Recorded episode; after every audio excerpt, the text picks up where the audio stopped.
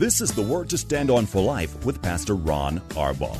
Your word is sharper than any two-edged sword. And it cuts deep into my heart. The Word to Stand On for Life is a radio ministry of Calvary Chapel in San Antonio. A live call in show here to help you answer your questions about the Bible and how to apply the Word to your daily life. For more information on Calvary Chapel, visit our website, calvarysa.com. Get your Bible questions ready and call in now to 210 340 9585. It's The Word to Stand On for Life with Pastor Ron Arbaugh.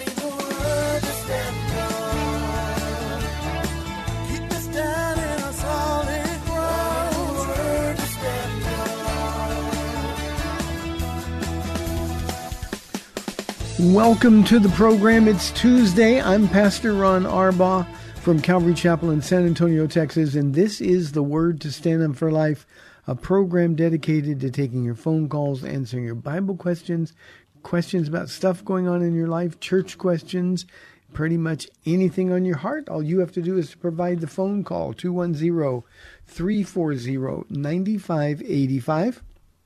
If you're outside the local San Antonio area, you can call toll free at 877 630 KSLR. That's 630 5757. You can email questions to us by emailing questions at calvarysa.com, or you can use our Calvary Chapel of San Antonio mobile app. If you are driving in your car, the safest way to call is to use the free KSLR mobile app.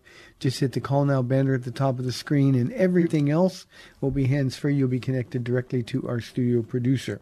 Because it's Tuesday, we'll get right to questions. We've got nothing going on. Here's a question from Danny. He says, Pastor Ron, do you think God gives some people new revelation on His Word? Danny, I'm so grateful that you asked this question today um, because I'm dealing with some things now where people think God's giving them new insight into things. So, in a, in a word, the answer is no. There's no new revelation, period. The Bible is complete, it is final. Hebrews chapter 1 verse 1 says that in the past God spoke to our forefathers through the through the prophets at many times and in various ways, but in these last days he has spoken to us and literally there in the Greek it's in son. And the idea there, Danny, is that Jesus is God's final word. So anybody that comes up and saying, "Well, well, I've got new revelation," or "or God showed me something that He's never shown anybody else before," uh, those are people that you really, really, really need to steer clear of because there's nothing new. I don't like cliches, but I, I use it always when I get questions like this. If it's new, it's not true. Period. And if it's new, it's not true. If it's true, it's not new. This is God's word. He doesn't change. And Danny, all we have to do is rightly divide the word of God. Let the Spirit of God that lives in us give us some direction. Let me take this one step farther. Whenever we see new trends come in and through the church, whether it's crazy stuff like the Toronto blessing years ago or or um, or or any of the offshoots. We we see crazy things happening in churches. It's always well, God told me something, and it doesn't line up with what the word says, and it always ends up with people getting hurt. It always ends up with people being damaged. Um, with the internet and, and, and people now being able to watch anybody and everybody on YouTube. Um, there's all kinds of people who, who say, well, God did this or God did that. And, and then we've got that kind of spreading around.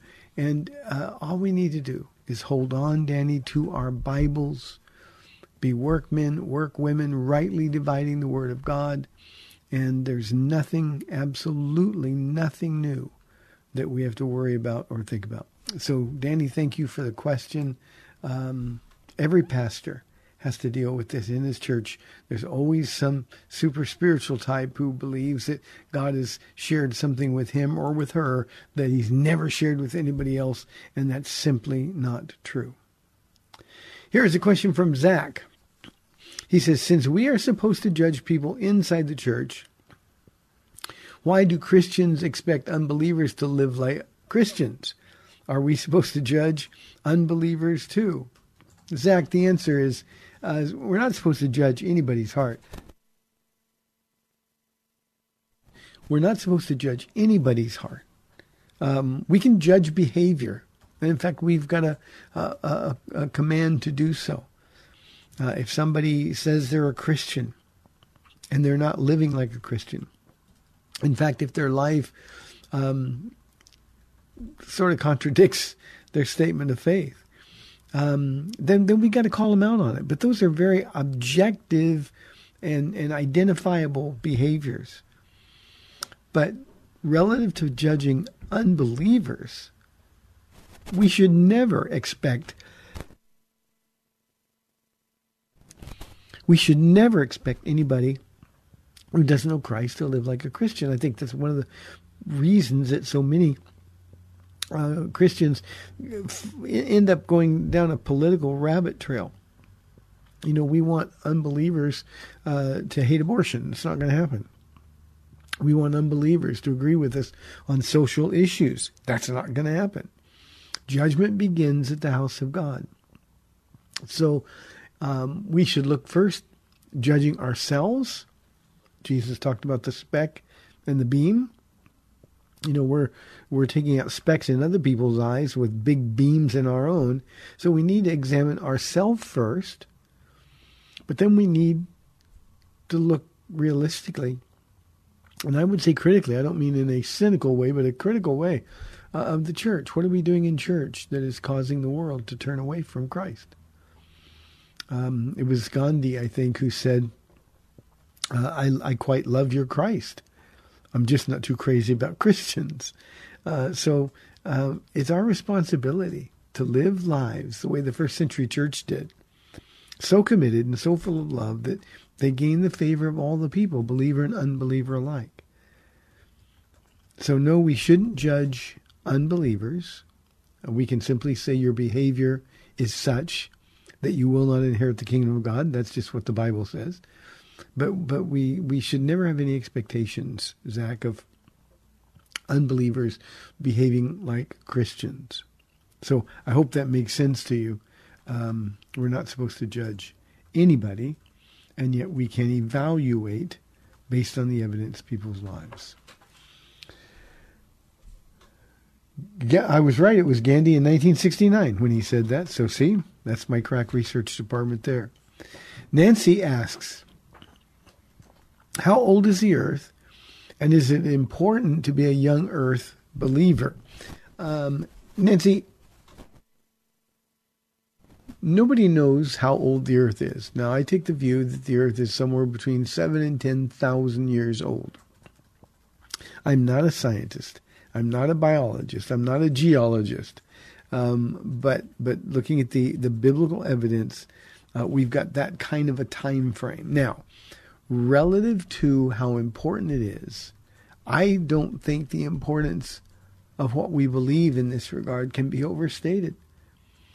If we believe that the earth is millions or billions of years old, if we believe that man has evolved from a lower life form into the, the form that we now have, um, then what we've done is we've thrown away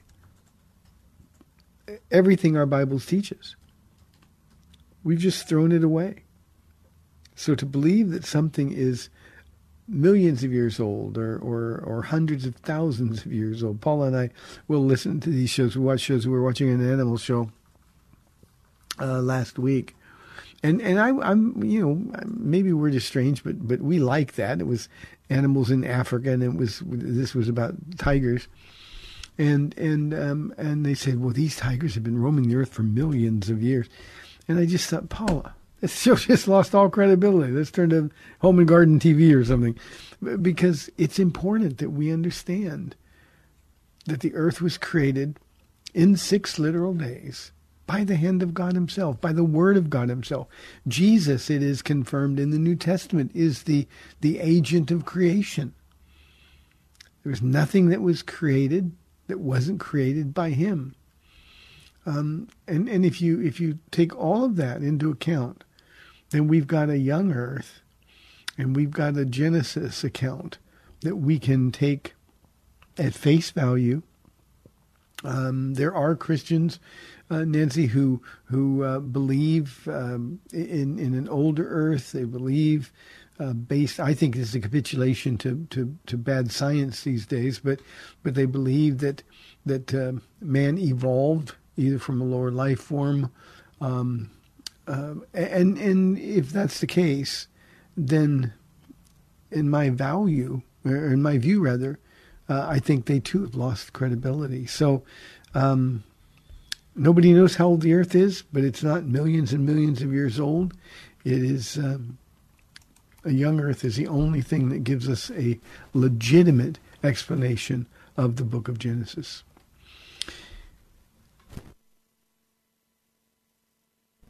Here is an anonymous question. Pastor Ron, the girl I'm engaged to, and in parentheses, a Christian, does not believe homosexuality is wrong. I know it is, but does this change our relationship plans? Uh, anonymous, this is really uh, this is, by the way, one of the reasons that pre-marriage counseling is so very, very important. Um, we're not to be unequally yoked with unbelievers. And it is beyond my ability to understand how a real Christian, somebody who has the Holy Spirit living in them, and Jesus said, if you don't have the Spirit of God, you have none of me. So anybody who has the Holy Spirit living in them, it is impossible for me to understand how that person could be a real Christian and also say that homosexuality is okay. So if I were your dad or if I were your pastor, I would absolutely suggest to you that this ought to change your relationship plans. Because either she's not a real Christian or she is a, worldly professing believer. And there's going to be a lot of problems in the future. You have children. What are you going to raise them to be? If one of your children comes home and says, uh, I, I think I'm gay, you're not going to stop loving them, but are you going to are you going to condone the behavior in this exact instance? Anonymous, one of you would say, "Oh, it's okay," and the other would say, "No, it's not okay." And you can understand the difficulty that that would create. Not only that, but the confusion for the child. So, um, th- this is just a, a, a, question about somebody's commitment, their real commitment to the Jesus of the Bible. And I don't care how modern somebody is, I don't care how much they've been brainwashed, when the Holy Spirit comes to live in us, then we have the Spirit who wrote the Word, and He won't contradict Himself. And it is incumbent upon us to stand with Him in the way we view and understand our Bibles. And this is really problematic. I think, Anonymous, this is something that we're seeing more and more and more as the kids that are being raised uh, through our public school system and those who are attached to social media. Um, I think we're seeing um, more and more of situations like this. Uh, we got to decide who we are, and we got to decide who we're going to stand with. So, yeah, I would say it changes your plans um, completely. And um, I would be really, really careful. Get pre-marriage counseling right now. As a leader of the home in the future, if the two of you get married, you're responsible for the spiritual condition of your house. Now, you can't make your wife believe, don't misunderstand me, but you're responsible to set a standard a standard that won't be compromised. It's your responsibility. So I hope that helps. Here is a question that came in from our email inbox from Kevin. Hi, Pastor Ron. I pray all is well. Thank you, Kevin. It is. I'm currently studying the Hebrew language and must say it, it's quite interesting. Uh, our class uses the Apocrypha. Question Why were these books taken from the Bible? Were they in the Bible, then taken out, or was the Apocrypha added to the Bible? Thank you for taking my question. Uh, Kevin, the Apocrypha was never a part of the Hebrew canon. Never. Uh, these are not uh, books that were written by God. They're not inspired by the Spirit of God. They have errors and contradictions. Most importantly, they contradict um, um, the books that we know are a part of the canon of Scripture. And of course, the internal consistency of our Bibles is of paramount importance. So um, the, the, the Apocrypha uh, was never a part of the Jewish canon, never recognized as such. I am a little surprised that the class that you're studying Hebrew in would use the Apocrypha uh, because most Jews simply wouldn't. Um, um, maybe this is a secular school and you're and you're you're learning the language. Uh, Hebrew is very hard to learn. Um, I've just dabbled at it a little bit, and it's very very difficult. But please don't be misled. These books were not taken out of the Bible. They were sort of added to the Old Testament scriptures, but never really accepted by Jews as a part of the canon. So, Kevin, thank you for the question.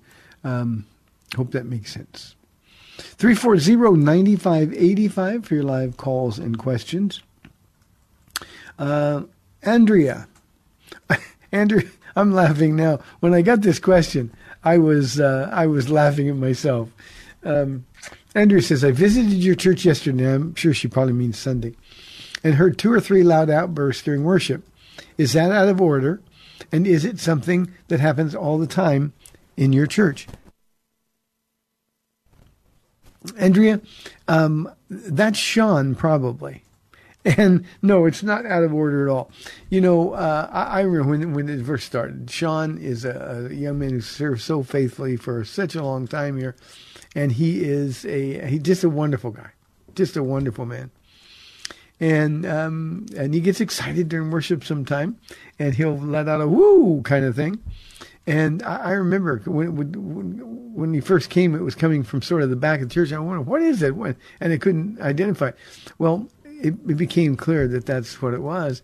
And I'm going to tell you, Andrea, our church actually has really grown to love it, and we miss it. Now he's not out of order. He's not interrupting anything at all.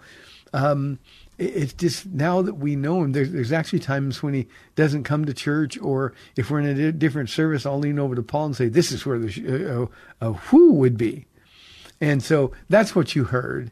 And um, uh, Sean has been coming to our church for a very long time, and uh, and the, the church he's family, and while while all the families have some oddballs in it, um, we love our oddballs, and Sean is um, one of our oddballs, and I say that in the most flattering way.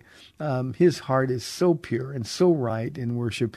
Uh, we it, we actually add to it. In fact, Sean has sort of been made an honorary member of the worship team. So uh, that's what you heard, and no, that's not out of order at all. Uh, we don't let people run around. We don't let people bring their own musical instruments or tambourines into the church. Uh, our worship is decent and in order, but but this is just part of who we are, and it's uh, sort of evolved over the years, and I actually love it. Um, it was a couple of weeks ago um, when Sean was not at his service; he was he was serving in children's ministry and um, there was a, a, place in the song where everybody knows Sean would get a woo, and and uh, and somebody else did it, and I thought, hey, that's a counterfeit woo. We we don't need that right now. But but we actually really really enjoy it. So I hope that makes sense to you. Thank you very very much. Here is a question from Jennifer. Uh, Pastor Ron how do you keep hope with all the ugliness going on in the world right now? I could give you a, a, an hour long answer, Jennifer, um, or the short one. I'll, I'll choose the short one. Um, I keep my eyes on Jesus. He's the source of my hope.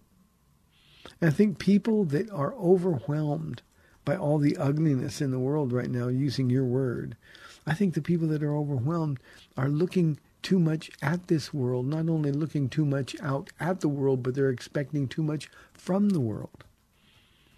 There's just no way that we are ever told in Scripture that the world here is going to be better and better and better. I know it makes us feel good, um, but it's not true. And if you really understand that, read 2 Timothy chapter 3, beginning of the first verse. And you get Paul saying this is what the world is going to look like in the last days, and it's going to get worse and worse. Uh, I know there are a lot of pastors out there, especially those who are politically inclined uh, with their messages. Uh, they're always trying to give people hope. It's not too late. We can change the world. Vote this and do this, and we've got to we got to hold our leaders accountable, kind of thing. Uh, they're giving people false hope. So here's what we understand. We understand that our source of hope has nothing whatsoever, Jennifer, to do with this world. Our hope is Jesus. One of the reasons I tell our church, and I've now said it many times on this program as well, just be with Jesus. If you focus your life on that one thing, then you'll always have hope. And then what happens as a result is you look at the ugliness in the world and you do two things. First, you begin to pray for people more. But not that their lives get better, you pray that they'll come to know Jesus Christ. The other thing that you'll do is you'll begin sharing the source of your hope with people more. And when you do that, the Holy Spirit in you will fill you with such joy and such personal hope. When you start seeing people getting saved, Jennifer, then your hope will come flooding back, but it's a true living hope that we have. So I don't really expect much of this world. Now that doesn't make me negative. It doesn't make me a, a, a pessimist. Just it's the reality that our Bible teaches us. You know, I've I, I'm probably giving you the longer answer anyway, Jennifer. Thank God I don't have an hour. We've got about four minutes left in this half of the program. But Paul and I, we talk about this a lot. We'll say, you know, uh, together in prayer. Well, Jesus, how do you do it? How did you do it? You you were here, you were a human, and you saw all the pain. And Jesus saw horrible things, demon possession. He saw leprosy. He saw blind people. He saw cripples. He saw the way that the religious leaders who were supposed to be representing God treated them. And it broke his heart. And yet he was always filled with joy. Why? Because he was doing his father's business. He was working. The Father works and I'll be working. So too will the Son work. And so that's how we keep going. Remember, my hope isn't that somebody who's living a life apart from Jesus Christ will some, suddenly have a better life. My hope isn't in a political election. My hope isn't in social justice reform. My hope is in Jesus. And he's the only answer, Jennifer, to the pain in this world. For all have sinned and are falling short of the glory of God, and that's in the continuous present tense, so it means it never stops. Jesus is the hope. when the world is only evil all the time. Jesus is still the hope. And so we have a message of hope. We've just got to stop hoping for things in this world. And I think that is a particular plague in the church in the United States. It's been so easy for us to be Christians. I just think we're not willing to sacrifice. And the idea that life is going to get worse until Jesus comes for us is frankly too much for a lot of us to take.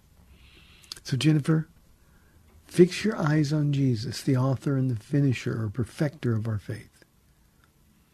That's what the writer of Hebrews tells us to do.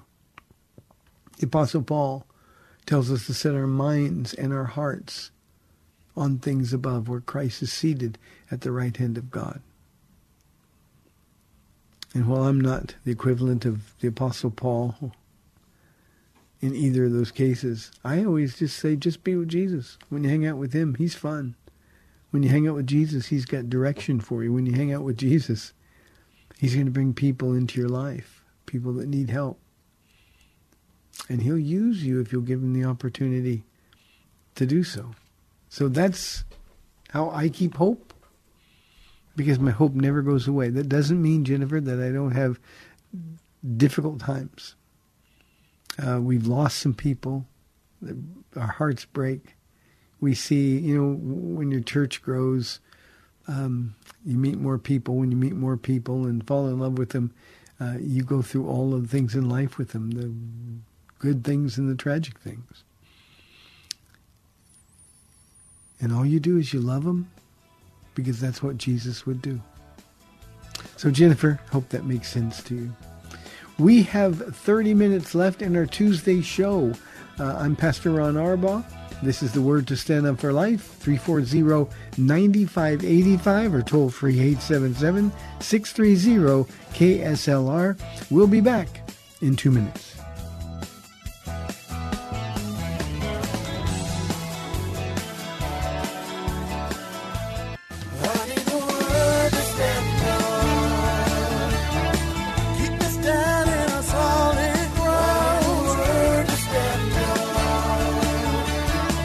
Welcome back to the Word to Stand On for Life. We're taking your calls at 340 9585 or toll free 877 630 KSLR. Now, here's Pastor Ron Arbaugh. Welcome back to the second half of our Tuesday show, 340-9585. Let's start with Alan on line one from San Antonio. Alan, thanks for calling. You're on the air. Hi, Pastor Ron. How are you? Hi. I'm doing well. Alan, how are you doing? I, I missed you a lot. I just wanted to check in with you and say hello. Uh, I've been trying to move out of my house here for the longest time, and so uh, it's a lot of work. And anyways, I just Jesus has been helping me. So, and I've been listening to your show a lot, and I missed missed you a lot, and and uh, just pray for you and Paul all the time, and wanted to say hi and check in with you, and just tell you I love Jesus and you. Alan, God bless you, man. You are so kind.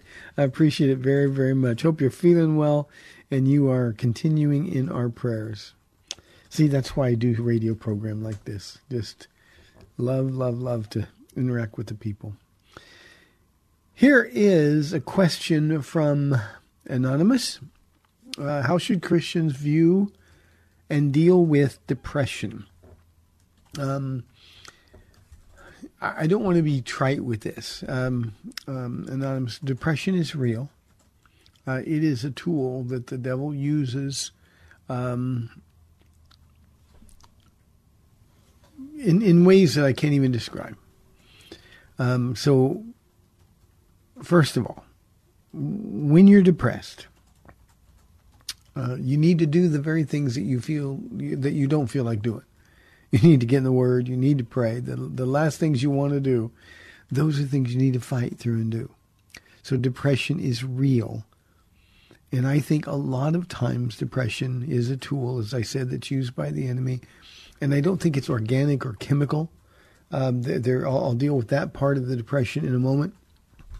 And so the first thing we ought to do is we we we feel ourselves spiraling into a depression. It starts with discouragement and and, and spirals out of control. Uh, we need to be tougher, anonymous. We need to fight, and I just don't think we're very good at fighting. Um, we also need to realize that depression is a huge problem, and Christians, real believers, suffer from depression whether it's organic, chemical, clinical depression. Um, um, you know, the first thing I would do, and I tell people here at the church when they tell me they're they're they're suffering with depression, we want them to go get physically checked out medically. want to be sure that there's not a a, a physiological cause. Um, then I want them to be honest enough and, and just are okay. Where's the source? When did it come? Is this something that you're you're dealing with? Um, you haven't been in the Word, you haven't been in prayer. If they've been in the Word, if they've been in prayer, if they're struggling with it, then they need to get help. Now, I'm not a big psychology guy, um, but there are some psychologists who really love Jesus. Find one. Find one. And if you need to be medicated, remember we got the responsibility to serve the Lord every day. And if you need medication to do that, that's okay. It's not a lack of faith. So depression is something that we have to, to deal with. It's it's if we don't, the enemy will pile it on and on and on and on. And honestly, and this is only my opinion, so I don't want to be misquoted here. But it's my opinion that most of the depression is spiritual in source. And most of it stems from Christians dabbling in sin or not doing the things that we need to do to, to resist an enemy who wants to destroy us. And we need to fight. We need to fight.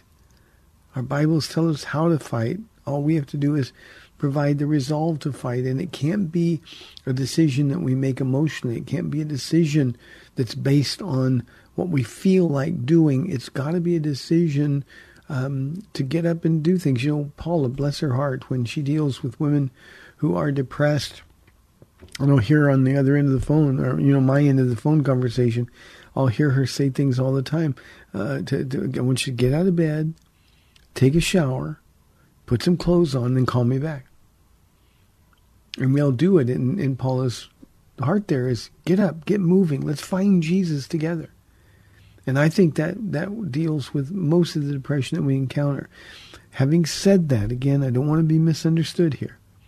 Having said that, there there is depression that's real. There are people that I know who love Jesus with all of their heart, who've struggled with it most of their lives. And if they need to be medicated in order to let their light shine, then that's exactly what they ought to do. So we certainly shouldn't view people who suffer from it as being broken or having no faith. That is uh, miserable. That's like Job's counselors. That's miserable counsel. Uh, on the other hand, we have to be those of us who suffer, those uh, Christians who suffer with depression. We got to be honest enough to to say, "Okay, Lord, examine my heart. Am I am I fighting? Am I in the Word? Am I hanging out with you?" I refuse to apologize for telling people that the Bible says in his presence is the fullness of joy. It's hard to be depressed when you're full of joy, when you're hanging out with Jesus. And when we fall into depression, it's because we're far, falling farther and farther away from Him, and we're getting closer and closer to the things that cause the depression, and it's our focus that needs to change. So, Anonymous, that's the best I can do with that. I'm not a psychologist, um, but I really, really, really trust my Bible. Let's go to Ruben from Seguin on line two. Ruben, thanks for calling. You're on the air. God bless you, Pastor Ron. As always, I, I thank you and I pray that you're doing well today. Thank you, Ruben. Hey, can I stop you before you start? You, you've you've Yeah. talked to us a lot of times about dealing with depression. You, you've you've got a lot of experience with it. What what would you say to that last question? Uh, thank you for uh, for asking me because actually I wanted to address that before uh, I asked my question. Uh, to whom uh, asked the question, I don't know if it was a guy or a girl, but it doesn't really matter. Um, this is what I would say: everything that you said, everything is spot on. What I would suggest to this person who is dealing with depression, number one, check yourself. Uh, I don't mean that in a bad way, but check yourself.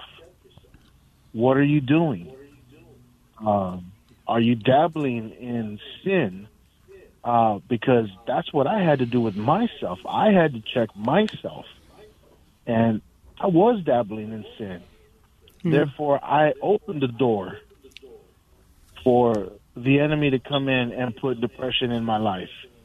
Um, to the point to And where Ru- Ruben, had to ju- ju- Ruben, just so just so people know, you've called this radio program at times when you were at very, very, very low places in your life.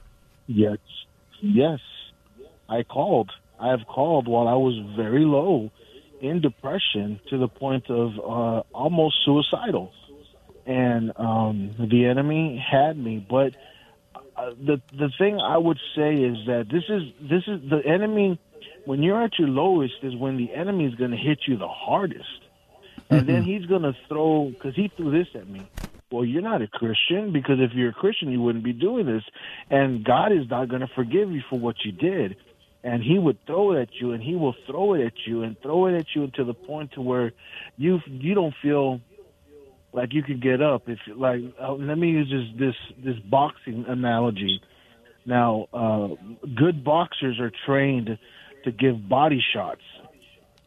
And if you look at a boxing match, you'll see boxers hit the body more than anything else because they know that if they can get the body to get weary, that the rest of his body, he's not going to be able to lift up his arms because he's so fatigued with his body that it's going to be hurting.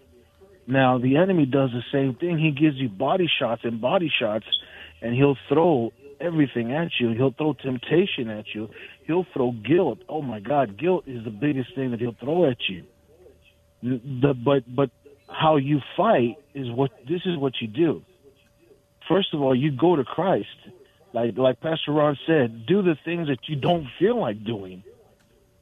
Because I remember a time where I called Pastor Ron and said, I don't feel like reading the Bible. I don't feel like it. And he told me, Well then that's when you're supposed to read it. and that's and I remember that day clearly. That's what he told me. That's when you're supposed to read it when you don't feel like it and to you know to fight depression that's what you have to do my my friend you have to get into the word even if you don't feel like it and if you and if the enemy is throwing guilt on you while you're reading it just read it and fight your way through it Yeah. Because believe me believe me what pastor ron said it, it is so true and don't let the enemy accuse you of anything. And if it gets to the point to where you have to get medicated, then do it in the name of Jesus. But also, if you have to get counseling, be wise. Be wise to who you get counsel from. Because there are a lot of psychiatrists, a lot of counselors out there who don't believe in Christ. I thank God that I found a Christian counselor who I went to, and she is Bible based, and I and I mm-hmm. tested her because the Bible says test the spirits. You have to test the spirits, and I thank God that I found her, and and she is Bible based, and she has helped me through everything. But uh, Pastor Ron has helped me through a lot. There's been a lot of times where he has counseled me over the phone and I didn't like it, but it was godly. It was godly, and I think that's why I keep calling Pastor Ron. And I know one day I'm going to end up at the church. One day uh, I'm going to end up at the church, but but to staying on staying on the on the topic of depression, um, I've been there. I've been there, and uh, sometimes the enemy wants to bring it back, you know, and I'm fighting it still, you know. But Yeah, Ru- Ruben, thank thank you for being so honest and opening your heart. I'm sure that helped a lot of people. What's your question? My question is this: um, I'm dealing with my mom and my my family. My brothers and my sisters have turned against me, and uh, um, they allowed me to see her one time last Friday, and it broke my heart to see the way she was. Um, but now they won't let me see her again. So my question is, is I don't want to have resentment towards them. I don't want to hate them. I don't want to have anything to you know against them. And I've asked God. I think I've asked. I said, Lord, please, you know, I don't want this. You know, I release it. Uh, hatred, anger, resentment, uh, revenge, um, every possible thing that could possibly be out there. You know, I want what I want to know is, you know, how do I know if I if I've let it go? How do I know if if if, if I've really let let all that anger and, and, and revenge and hatred and bitterness go? Yeah, Ruben, that's a hard one, but but let me let me the, surest way to know is to pray for those people, and there will come a time when when as you're praying for them, you'll know that you're free from the anger that has bound you in the past. Um, um, I, I've I've hated one man in my life. Uh, I hated him uh, I mean, to a place where, where my life was filled with sin because of that hatred. And after I got saved, and I knew I could no longer hate him because Jesus loves him, um, I began praying for him and his family. And um, um, there were times I had to pray through clenched teeth. Um, but but as you pray for people that cause you difficulty, God will change your heart toward them. And he'll do that because he wants uh, to be able to answer your prayers. So oh, just pray for them. And, and, and there will come a time when the Spirit will, will let you know that you're free from all of the anger and all of the bitterness and that your prayers are really coming from the heart of God. Now, that doesn't mean that the enemy won't keep trying to push that button and, and, and bring it all back to you, but you just have to keep resisting. And what I've I've done in my life in situations is just if, if the enemy pushes those buttons again, then I pray even more. And pretty soon the enemy doesn't want me praying, so pretty soon he's going to go on to something else. But um, you just keep praying for them. You can't change your heart, but I promise you the Holy Spirit will. And as he changes your heart, that moment will come when you just know. Then when the devil lies to you another time, he catches you at a weak time, you, you, can say, no, no, no, I've let that go. And I know I've let it go. And you can identify more clearly the source of those thoughts. And whenever the source of any thought that we have is this is the enemy, uh, we, we just we just need to take those thoughts captive and make them obedient to Christ.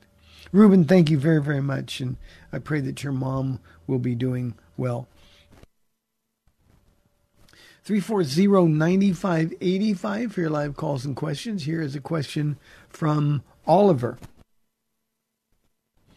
Uh, how should we pray for God to change us from our old habits? Um, Oliver, you're a believer. Your question makes that clear. So here's the thing you've got to do. You've got to have the faith to know that you're changed.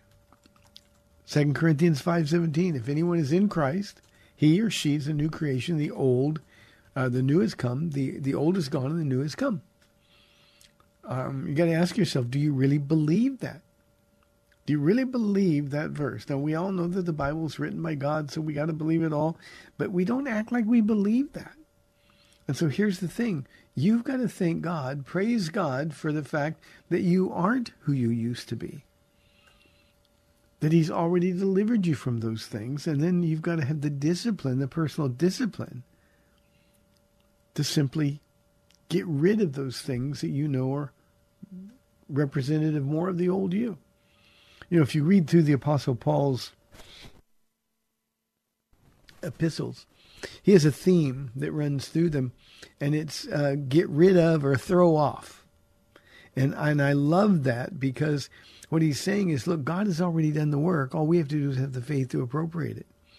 Get rid of all such things as these, he writes. And then there's a list of those things. So whatever your old habit is, um, if you're drinking, you just say, uh, I, am not going to drink. Jesus, uh, when you get the temptation to drink, Jesus, I'm not going to give in. I'd rather be with you. And so you make that choice. But here's the thing that I, I it's just hard for people to understand we we've already been delivered. I've got a question I won't get to today, but it's about deliverance ministries. We've been delivered once and for all by the blood that was shed for us on the cross and by the fact that there was an empty tomb. Jesus is alive. So we've been delivered. We are free from the control of sin. Paul says sin shall no longer have dominion or control. And all we have to do is believe it. And then our part is making the right choices every day.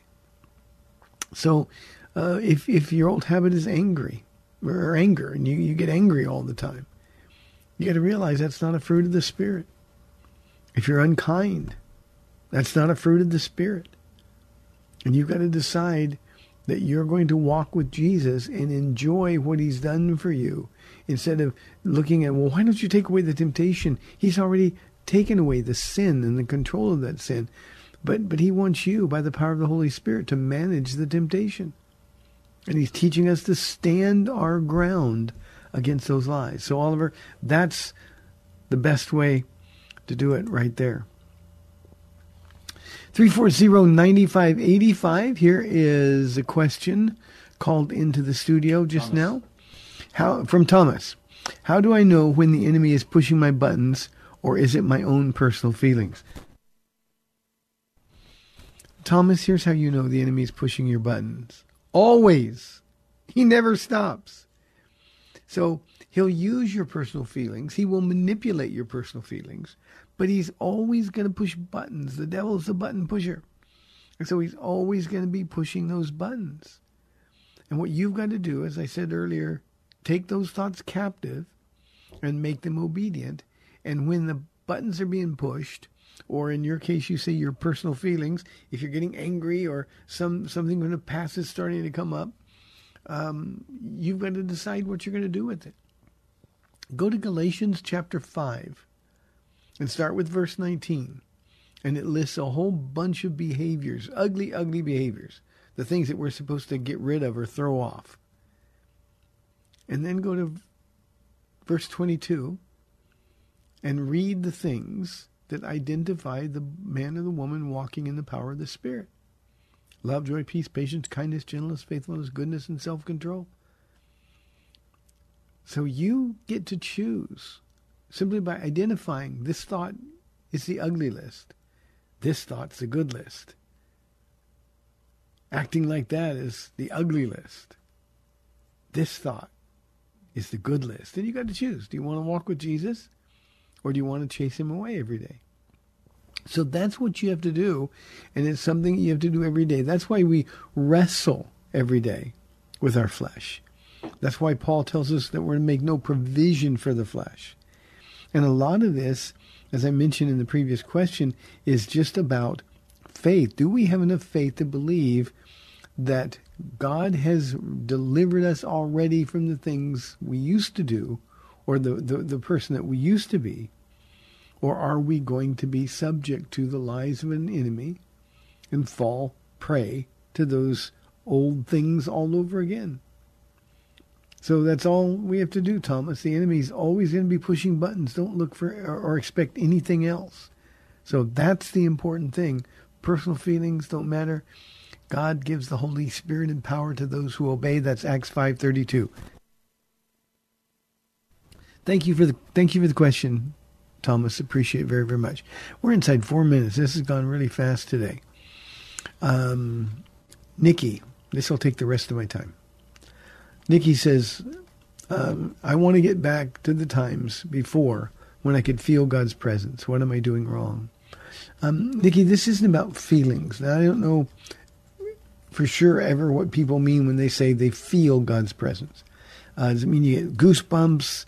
Um, I'm I'm in God's presence all day, every day. Um, if I choose to sin, then I can chase Him away. But the idea is, I want to be in the presence of the Lord all day, every day. Um, when you get into the presence of the Lord, sometimes it's a struggle. You know, when we're brand new believers, I got to tell you, Nikki, I had goosebumps all the time. I had goosebumps all the time. I, I thought I was hearing from God all the time as a new believer. And, and you know, sometimes I was, sometimes I wasn't. But here it doesn't matter what you feel. Because Jesus has said he'll never leave you or forsake you. Do you have the faith to believe that? Nikki, it's likely that you walked away from Jesus and walked towards sin. So if that's the case, you've got to repent. Confess that what you're doing is wrong. You're doing the things that you know God doesn't want you to do. And as you confess, you say, Lord, I'm sorry. I don't want to do it anymore. And he'll welcome you back into his presence. And then you got to know, regardless of what you feel, you got to know that he's there. So I, I don't know you. I don't know what you're doing. But it's not a matter of doing right or wrong. It's a matter of whether or not your heart is right or wrong. Jesus wrote a letter to the church at Ephesus.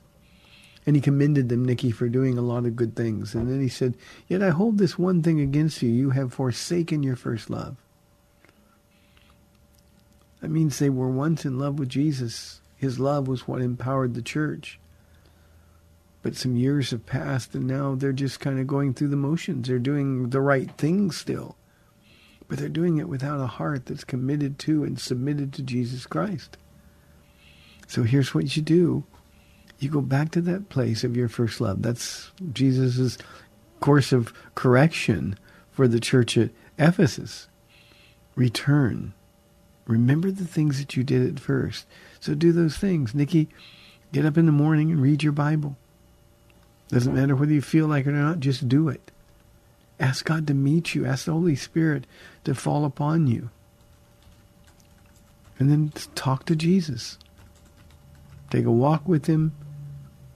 Go into a room all by yourself with him, whatever you need to do. But just spend time with the Lord. And then it won't be a matter of having to feel his presence. I promise you, you will know that he's there. Beyond any doubt, you will know that he's there. And that's all you'll need. So, Nikki, just be with Jesus. You can hear the music. We are out of time for today. You've been listening to the Word to Stand On for Life. I'm Pastor Ron Arbaugh from Calvary Chapel in San Antonio, Texas. Grateful that you tuned in today. May the Lord bless you and keep you. Lord willing, I'll be back tomorrow at 4 o'clock on AM 630 The Word. We'll see you then.